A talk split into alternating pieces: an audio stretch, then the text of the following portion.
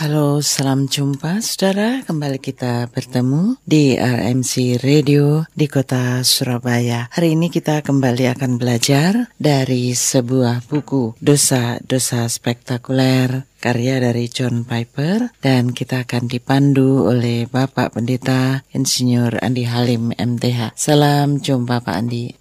Salam jumpa Bu Pepe, salam jumpa untuk seluruh pendengar radio RMC di mana pun berada.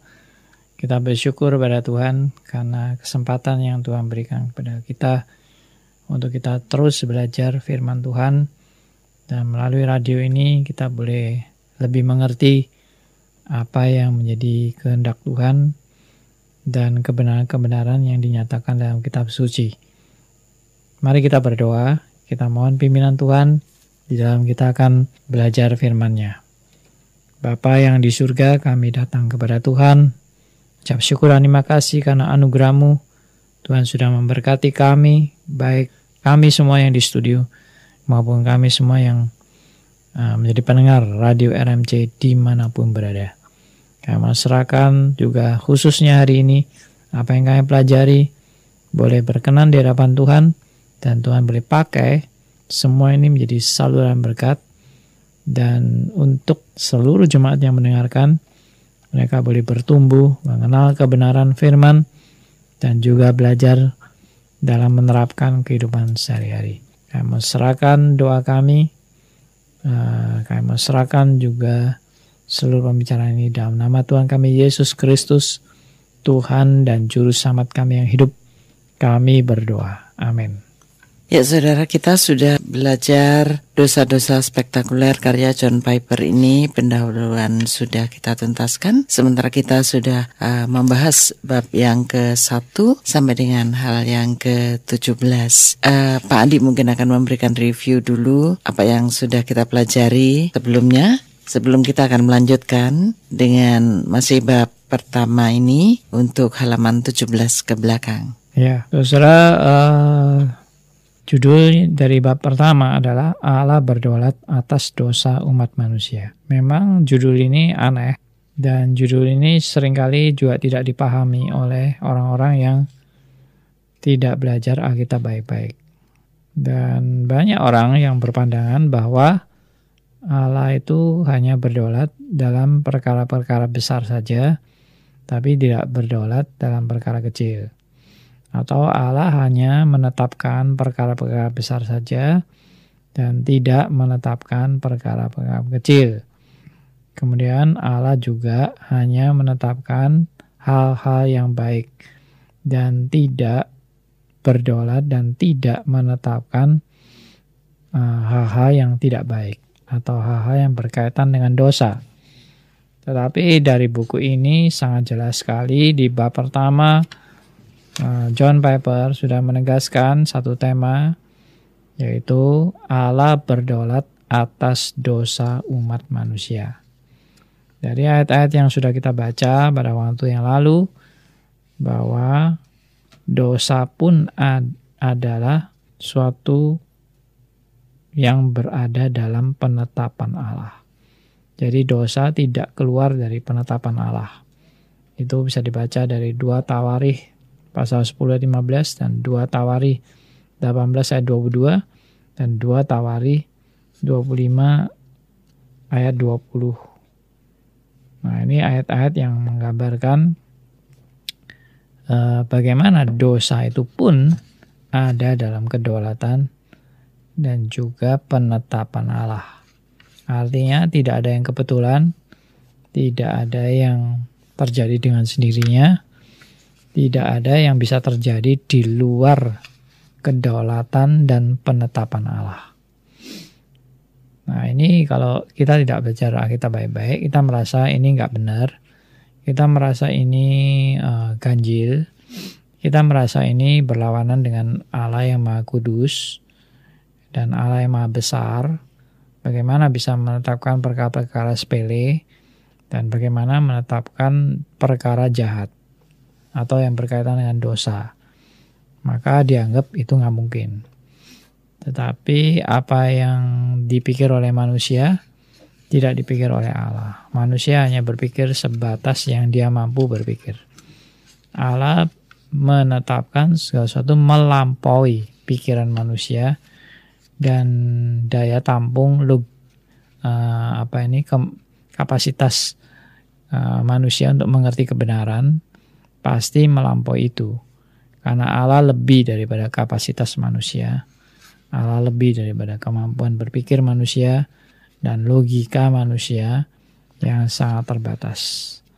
Tapi kita juga bukan memakai logika ngawur. Allah bukan memakai logika ngawur. Allah juga bukan uh, ber atau bertindak tanpa logika. Jadi Allah sendiri juga punya logika.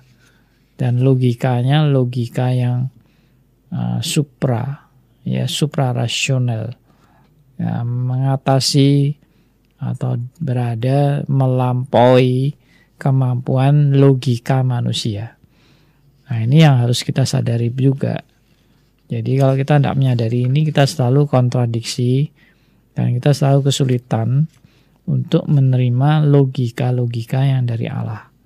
Karena memang logika Allah itu melampaui logika manusia. Ya, dan dan uh, berada di atas otoritas logika manusia. Nah, uh, saya akan lanjutkan bagian ini yaitu uh, dengan subtema uh, penjelasan mengenai dorongan untuk menulis buku ini. Ya, subjudulnya adalah mengapa Allah ingin kita mengetahui kedaulatannya atas dosa.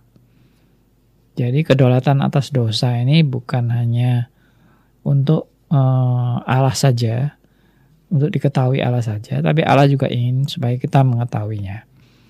Ya, jadi jangan tidak mau tahu. Kalau saudara bilang saya nggak mau tahu, saya cuma mau tahu Allah berdaulat atas hal-hal yang baik saja. Kalau untuk Allah yang untuk hal-hal yang berdosa, saya nggak mau tahu tentang kedaulatan Allah.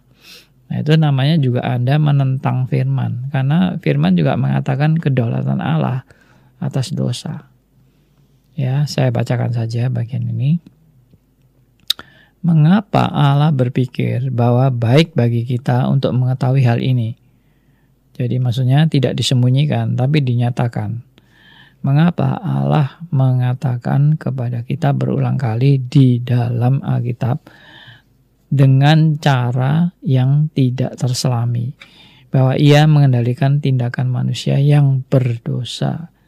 Kita tahu bahwa Allah sendiri tidak pernah berdosa atau melakukan sesuatu yang jahat atau yang tidak kudus. Jika ada satu hal uh, yang dengan jelas Alkitab paparkan, itu adalah bahwa Allah adalah kudus dan tidak berdosa.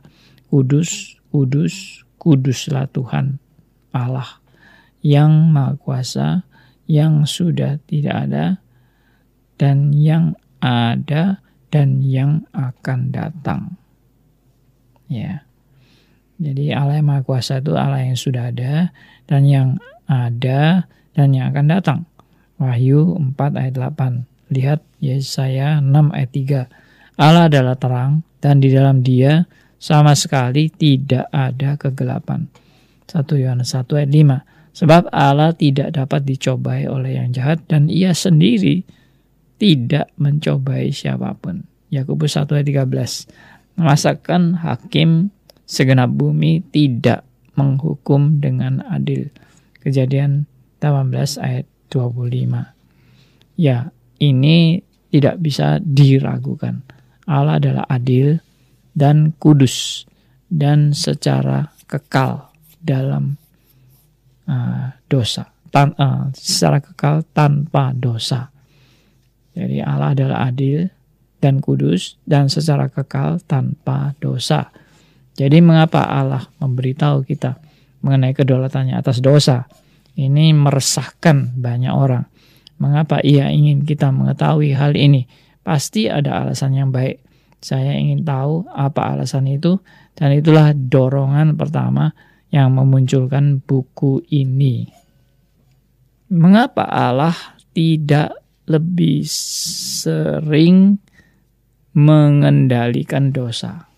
Mengapa Allah tidak lebih sering mengendalikan dosa? Dorongan kedua di balik buku ini adalah kejahatan yang luar biasa di dalam dunia. Di bulan apa pun yang Anda pilih sepanjang tahun, bencana yang menyayat hati mengiris berita dari satu ujung negara ini ke ujung yang lain dan di seluruh dunia. Dan jika kita memiliki koneksi untuk mengetahuinya, kita akan melihat bahwa bencana-bencana itu juga mengenai gereja-gereja kita juga. Bencana-bencana menyerang dunia orang orang yang tidak percaya dan juga anak-anak Allah setiap hari dengan rasa sakit yang menumpulkan akal sehat kita. Beberapa tragedi datang uh, langsung dari bencana alam dan beberapa datang langsung dari tindakan berdosa manusia terhadap manusia. Tepat ketika Anda berpikir kejahatan, kekerasan di satu negara bagian menurun, Anda membaca tentang sebuah kota besar di mana tingkat pembunuhannya naik 50% dalam tujuh tahun terakhir. Tepat ketika Anda mendengar bahwa penggunaan narkoba di kalangan remaja mengalami penurunan, Anda membaca tentang pembunuhan dengan gaya eksekusi di antara pemuda kita. Di satu berita yang lain, pekerja tambang terjebak di bawah tanah, sementara para anggota keluarga mereka berkumpul di dalam gereja berharap akan adanya harapan bagi keselamatan mereka sebuah jembatan antar negara bagian runtuh dan seorang suami yang baru saja menikah tidak pernah tiba di rumah untuk makan malam. Pesawat bertabrakan dan mayat-mayat berjatuhan dari langit. Kereta meledak dan menimbulkan bola-bola api yang menghanguskan tubuh korbannya negara yang paling stabil di mana di tiba-tiba diguncang kekerasan etnis dan berita utama memajang istilah pembersihan etnis. Seorang ayah melempar anak-anaknya dari jembatan untuk menyakiti istrinya. Gadis-gadis kecil diculik dan dipaksa menjadi budak uh, budak seks etnis dan agama minoritas secara terus-menerus dijepit eksistensinya. Tsunami menyapu bersih seluruh desa dan gereja.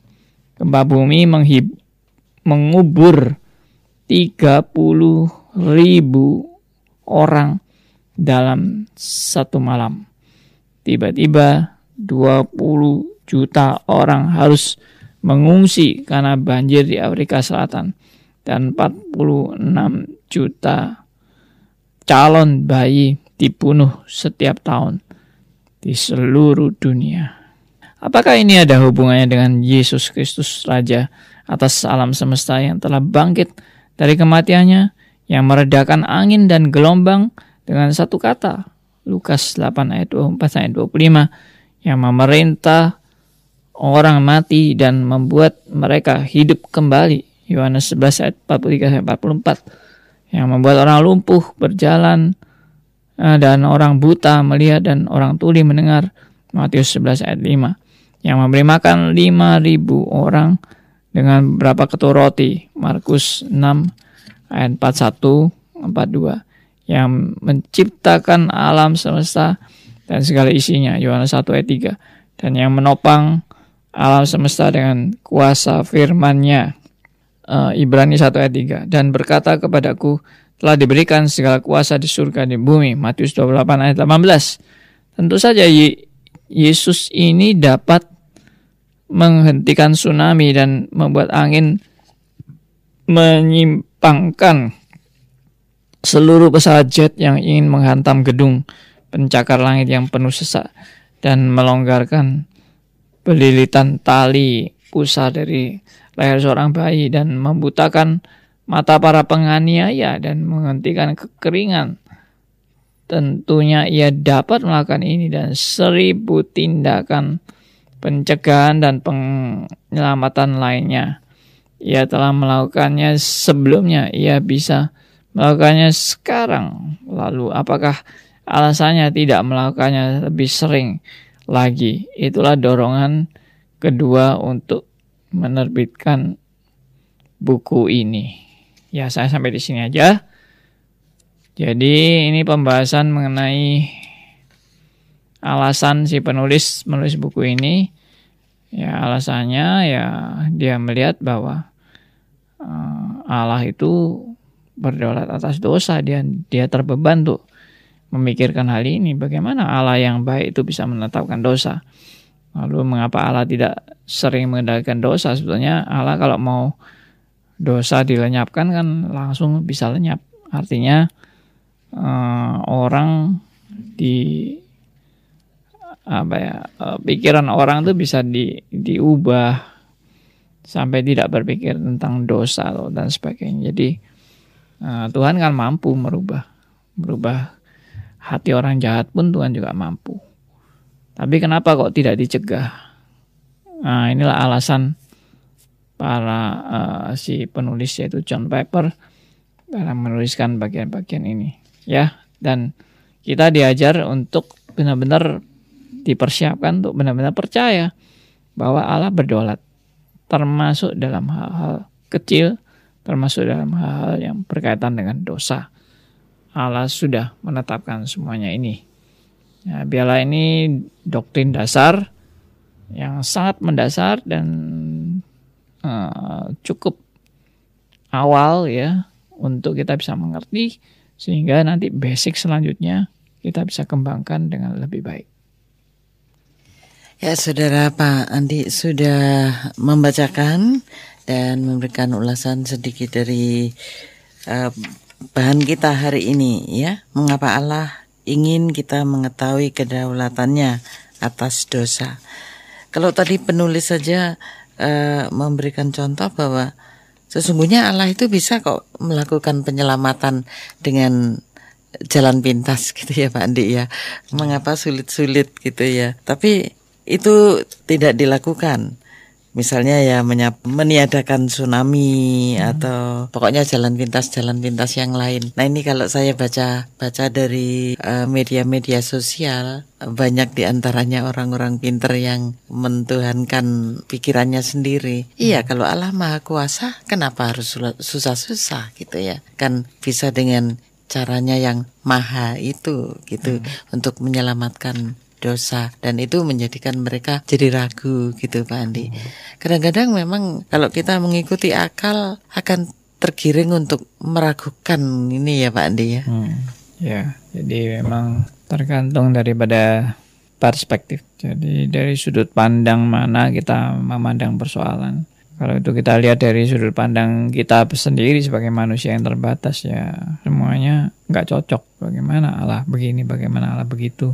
Bagaimana Allah kok membiarkan kejahatan? Bagaimana Allah kok nggak mampu begitu mengendalikan kejahatan? Kenapa soal kebaikan kalah dengan kejahatan? Kenapa ada anak Tuhan baik-baik diperkosa? Kenapa ada ada anak Tuhan yang ketabrak mati ya tabrak mobil dan sebagainya kenapa sampai terjadi seperti itu dan Tuhan di mana kenapa ada tsunami begitu banyak ribuan ratusan ribu bahkan jutaan orang mati gara-gara tsunami apakah Tuhan tuh masih bisa mengendalikan bumi ini atau memang Tuhan udah nggak mampu lagi mengendalikan bumi ini. Nah, jadi itu banyak pertanyaan dan keraguan-keraguan terhadap Tuhan. Apa dia mampu untuk menolong umatnya yang sedang banyak penderitaan dan tantangan di muka bumi ini? Jawabannya ya pasti mampu. Jawabannya pasti Allah berkuasa. Kita tidak usah meragukan sama sekali bahwa Allah mampu dan berkuasa. Bahwa dia bisa mencegah siapa pun untuk bertindak kalau Allah memang menghendaki untuk mencegah. Ya perbuatan orang-orang tertentu misalnya raja yang lalim dan sebagainya Hitler misalnya. Tuhan mau mencegah juga bisa tapi kenapa kok diteruskan? Kenapa kok terjadi? Nah jawabannya sebetulnya tidak sulit jawaban secara perspektif reform adalah ya karena itu adalah rencananya, rencana dan kehendaknya. Jadi sampai muncul orang-orang jahat seperti Hitler, seperti apa siapa pun itu mereka-mereka itu tidak terjadi dengan kebetulan. Dan bukan Tuhan nggak tahu, bukan Tuhan tuh hmm, matanya tidak menuju kepada orang-orang yang lalim ini Lalu cuma sibuk-sibuk sendiri Tuhan dengan urusannya. Lalu orang jahat bisa berkembang sendiri dan merajalela di mana-mana. Enggak, yang pasti itu Alkitab bilang Allah mengendalikan segala sesuatu. Ya, bahkan hati raja, hati raja, bahkan itu raja kafir. Raja kafir pun ada dalam kendali Allah. Nah, itu terbukti dari peristiwa Esra Nehemia yang mendapat izin dari raja untuk kembali ke Yerusalem dan membangun tembok Yerusalem. Itu juga suatu fenomena yang menunjukkan bahwa Allah bekerja dalam hati raja kafir. Jadi semua dalam kendali Allah, dalam dalam kontrol Allah. Tidak ada yang di luar kendali Allah dan tidak ada yang kebobolan, tidak ada yang keliru di dalam rencana Tuhan. Jadi dalam hal seperti ini kita harus yakin bahwa Allah itu memang berdaulat atas segala sesuatu. Jadi nggak usah ragu-ragu. Kenapa ragu-ragu Allah berdaulat? Kenapa kita bikin kelas-kelas kedaulatan Allah hanya untuk era ini kedaulatan Allah? Era yang lain Allah tidak berdaulat. Kenapa kita bikin kafling-kafling kedaulatan Allah? Seolah-olah kita yang mengatur Allah berkuasa di sini. Yang di lain Allah tidak berkuasa. Nggak benar. Alkitab dengan tegas menegaskan Allah berdaulat dalam segala perkara. Baik perkara besar, perkara kecil, perkara baik, perkara nggak baik, nggak benar. Tuhan berdaulat atas segala sesuatu. Dan kita tidak perlu meragukan. Meragukan Allah sama dengan menghina Allah. Meragukan keberadaan Allah sama dengan merendahkan Allah. Kita harus mengakui Allah dalam seluruh keberadaannya uh, secara seutuhnya, kalau bisa secara seutuhnya. Tentunya kita tidak bisa memahami keberadaan Allah seluruhnya memang. Tetapi ada bagian-bagian yang penting yang membuat kita bisa melihat secara mungkin tidak sempurna tetapi bisa melihat keberadaan Allah secara komprehensif, secara keseluruhan, secara utuh, integrated, menyangkut satu dengan yang lain. Nah, jadi kalau kita memahami Allah seperti itu, kita tidak akan goyah. Ya, kenapa ada Allah berdaulat di sini, yang di situ nggak berdaulat? Kenapa Allah yang berdaulat di era baik, di era yang jahat? Tuhan tidak berdaulat, tidak bisa. Semua dalam kedaulatan Allah. Kalau kita bilang kita mengakui Allah maha berdaulat dan kedaulatan Allah melampaui waktu, melampaui uh, tradisi, melampaui semua eh, prinsip-prinsip uh, kebenaran yang diyakini oleh manusia. Allah bisa buat eh, hal-hal uh, yang melampaui ya pikiran dan dan logika manusia itu kita harus akui. Jadi bukan kebetulan atau bukan uh, Allah nggak mampu dan kebetulan melakukan ini tidak itu semua dalam rencana Allah dan uh, rencana yang sempurna dan dan tidak keliru. Ya, jadi ini pemahaman yang benar. Jangan jangan saya lihat banyak orang yang masih campur-campur ya. Jadi Allah berdoa dalam hanya hanya perkara baik saja, perkara jahat tidak, hanya perkara besar saja, perkara kecil tidak. Nah, ini semua salah, salah kaprah. Jadi Allah itu kalau namanya berdaulat ya berdaulat atas segala sesuatu tanpa kecuali. Ya. Iya, jadi kunci jawabannya satu ya, ya karena rencananya ya Pak ya. Benar. Meskipun orang banyak mengklasifikasikan ya Allah itu nggak ngurusin hal-hal remeh-temeh itu. Hmm.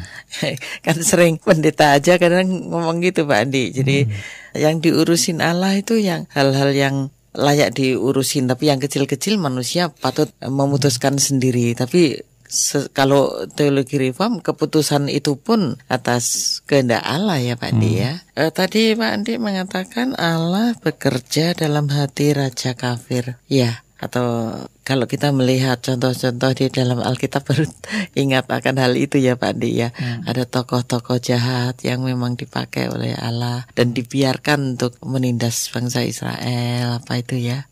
Nah itu baru tahu kalau kita uh, baca Alkitab ya Pak Andi ya.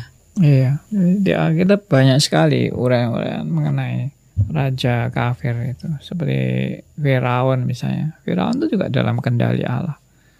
Bukan berarti Allah nggak mampu menangani Firaun. Allah kalau mematikan Firaun dalam sekejap aja Bisa. pasti mati dia. Tapi kenapa diberi hidup? Kenapa engkel-engkelan sampai tulah ke 10 baru baru mau nurut? Yaitu untuk membuktikan bahwa Allah itu juga bersabar membuktikan bahwa Allah itu biar bagaimanapun dia tetap uh, yang berhak make a decision yang mengatur keputusannya adalah Allah yang berhak. Firaun tidak punya hak apa-apa. Firaun itu cuma boneka aja. Boneka kejahatan. Jadi di hadapan Allah Firaun itu kecil. Gak ada apa-apanya. Jadi itu Firaun begitu sombong, merasa diri hebat. Eh, berkuasa atas segala sesuatu. Tuhan kasih 10 tulah itu menunjukkan bahwa 10 tulah itu semua menunjukkan Firaun tidak berdaya. Dan Firaun kalah. Dengan 10 tulah itu semua dia sebetulnya menyerah. Cuma dia kan habis menyerah keras hati lagi. Habis menyerah keras hati lagi. Ya, ya itu menunjukkan bahwa kekerasan hati manusia yang tanpa anugerah Tuhan. Kalau Tuhan tidak kasih anugerah ya kayak gitu modelnya. Ya toh, kita tidak tercelik dan kita tidak bisa melihat kebenaran. Kita merasa diri kita udah benar. Kenapa? Karena buta, gak dicelikan. Jadi siapa yang berdolat? Allah yang berdolat. Kalau Allah tidak mencelikan mata rohani kita, kita ya seperti Firaun. Hmm. Ya kita seperti orang-orang jahat yang tidak mau melihat, seperti Hitler mungkin, seperti ya macam-macam, seperti Idi Amin atau siapa hmm. begitu. Nah ini semua adalah only by grace, only by His grace. Semua ada hanya karena anugerahnya yang begitu ajaib bagi kita. Kalau kita nggak nggak nggak nggak sadar ini ya kita tidak terima kedaulatan Allah. Kita tetap anggap Allah itu berdaulat cuma setengah-setengah aja atau Allah bahkan tidak berdaulat. Ya buktinya itu kejahatan merajalela, ajaran sesat juga merajalela. Lalu Kristen makin lama makin nggak laku. Ya toh, makin surut jumlah orang Kristen di dunia. Allah berarti kalah. Allah berarti tidak berdaya. Allah berarti apa ini tidak berkuasa untuk mengendalikan hal-hal di muka bumi. Oh tidak, sama sih tidak. Itu cara pandang salah. Yang jelas Allah tetap pengendali. Allah tetap mengontrol segala sesuatu. Jadi kalau kita sadar ini, kita malah bersyukur bahwa kita punya Allah yang mengontrol segala sesuatu tanpa perkecualian. Ya, coba kita lihat uh, bumi ini aja. Bumi kita di mana kita berada. Bumi kita ini di tumpuan siapa? Ya, mengawang, tidak ditumpu oleh siapa-siapa. Di tumpuan siapa? Lalu berputar pada porosnya. Siapa yang bikin putaran? Ya, lalu berputar mengelilingi matahari. Siapa yang bikin putaran? Ya, kenapa tidak peredaran bumi bisa misalnya apa ini mau ke mana saja? Misalnya mau keluar dari orbitnya misalnya mengelilingi planet-planet lain dan sebagainya. Kenapa tidak tubrukan ya dengan planet lain misalnya? Kenapa tidak tubrukan? Kenapa ini terus eksis dan kenapa hanya di bumi yang ada jadi kehidupan? Ya, tidak di planet lain yang terjadi kehidupan.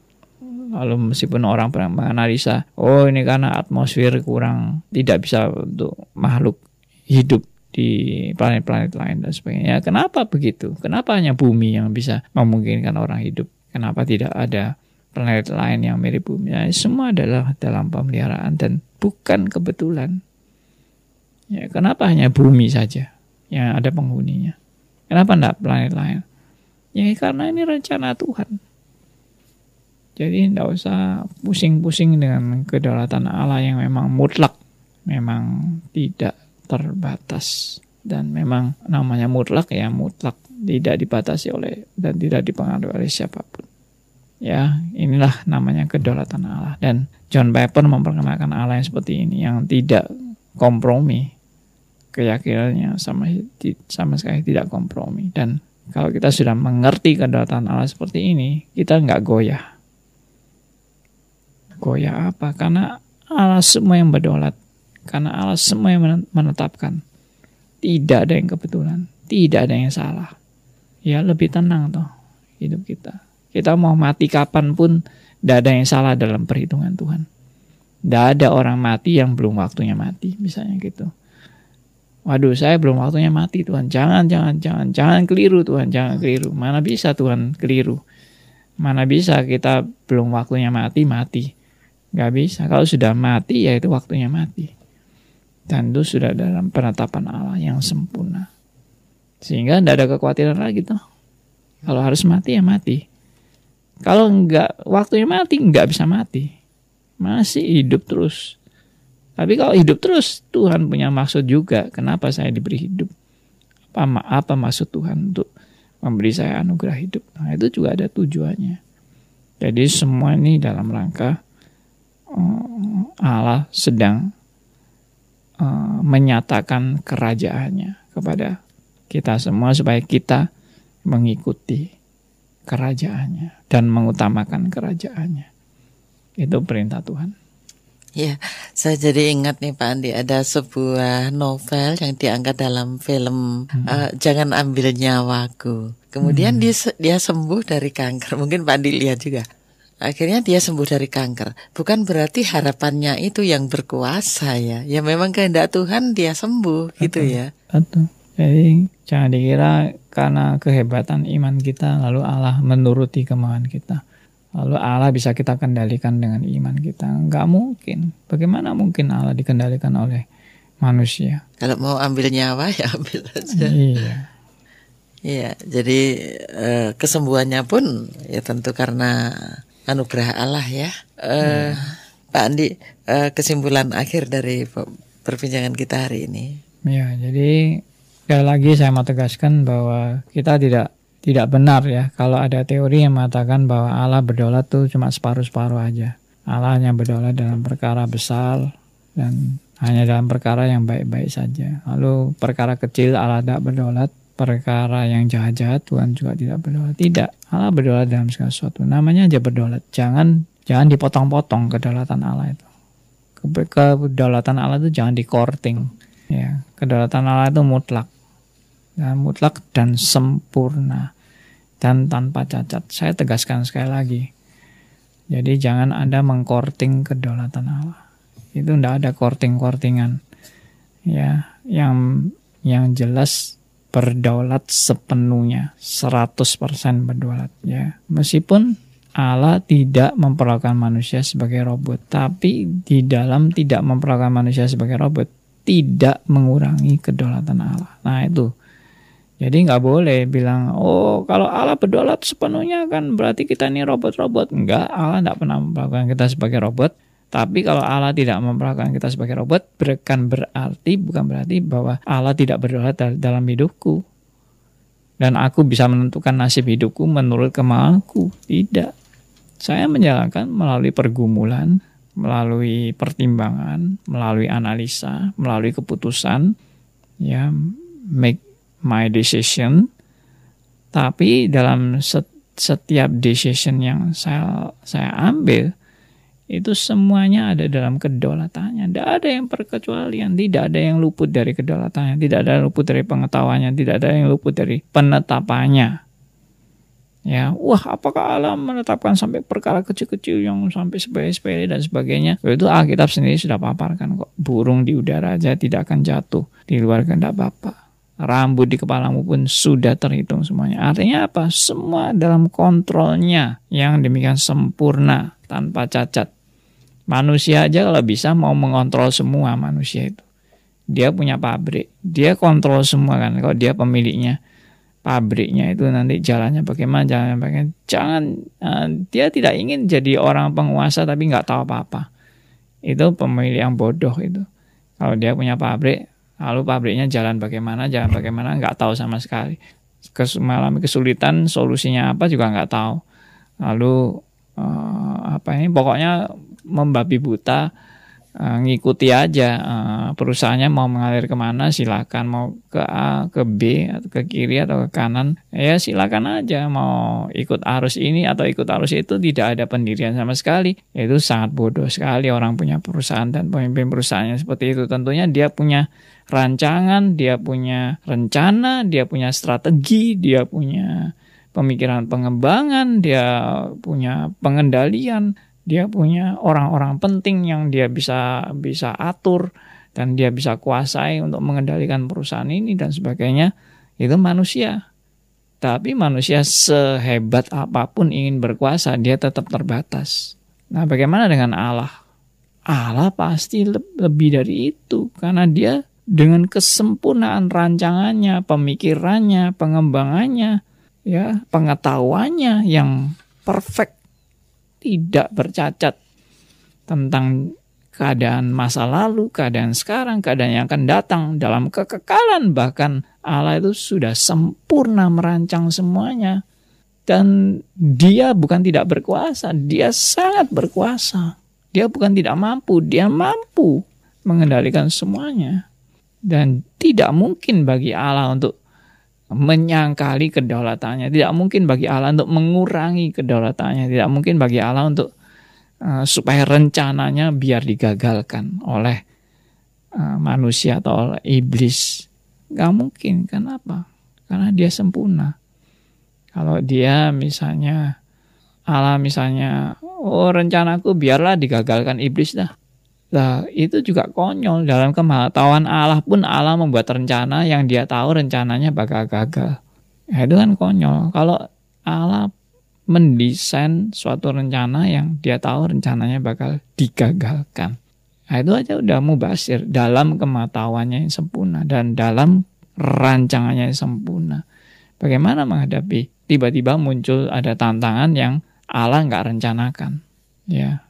Karena semua dalam juga dalam ciptaan Allah, semua dalam ciptaan Allah. Adanya adanya malaikat, adanya iblis, adanya manusia, adanya kejatuhan dosa dan sebagainya. Semua itu dalam pengetahuan Allah yang yang yang begitu sempurnanya. Sehingga tidak ada boleh dikatakan tidak ada satu mikrodetik pun di mana Allah luput atau keliru merancang atau tidak berkuasa di dalamnya dan tidak bisa tidak berdaya untuk uh, mengendalikan situasi waktu itu. Tidak ada itu. Semua dalam kendali Allah. Semua dalam kontrol Allah. Semua dalam uh, kekuasaannya yang sempurna. Tapi nanti pertanyaannya kan, loh kenapa masih ada kejahatan?